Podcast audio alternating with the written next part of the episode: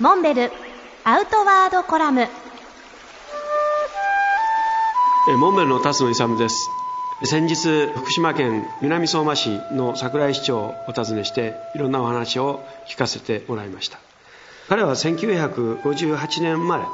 ということで50歳半ばのまだまだ若い首長さんですがこんな彼があの津波の被害を受けてさらに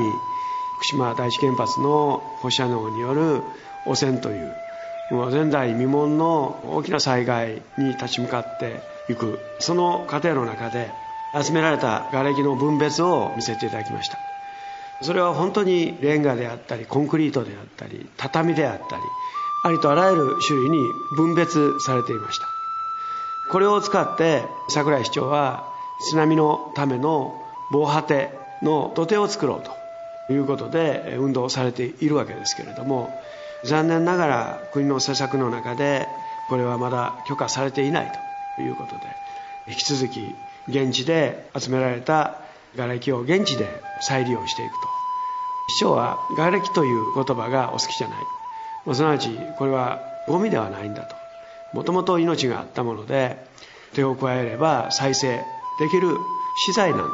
というふうにおっしゃってました。これを使ってですねそういった堤防のを築く。まその上に土をかぶせて木を植える。木の木を植えれば鳥や虫もまた帰ってきてくれるだろうと。こういう思いで彼は活動されています。実際これほどの被害を受けながら桜井市長は大きな被害ではあるけれども大きなチャンスに逆にして町の復興に当たりたいと。というのはこれほど多くの方々が南相馬を訪れるということは今までかつてなかったことだ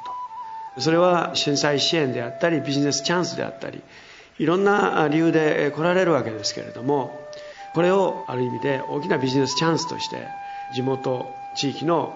再生に役立てていきたいと。同じ一つの現象を見てもネガティブに物事を捉えるかポジティブに捉えるかによって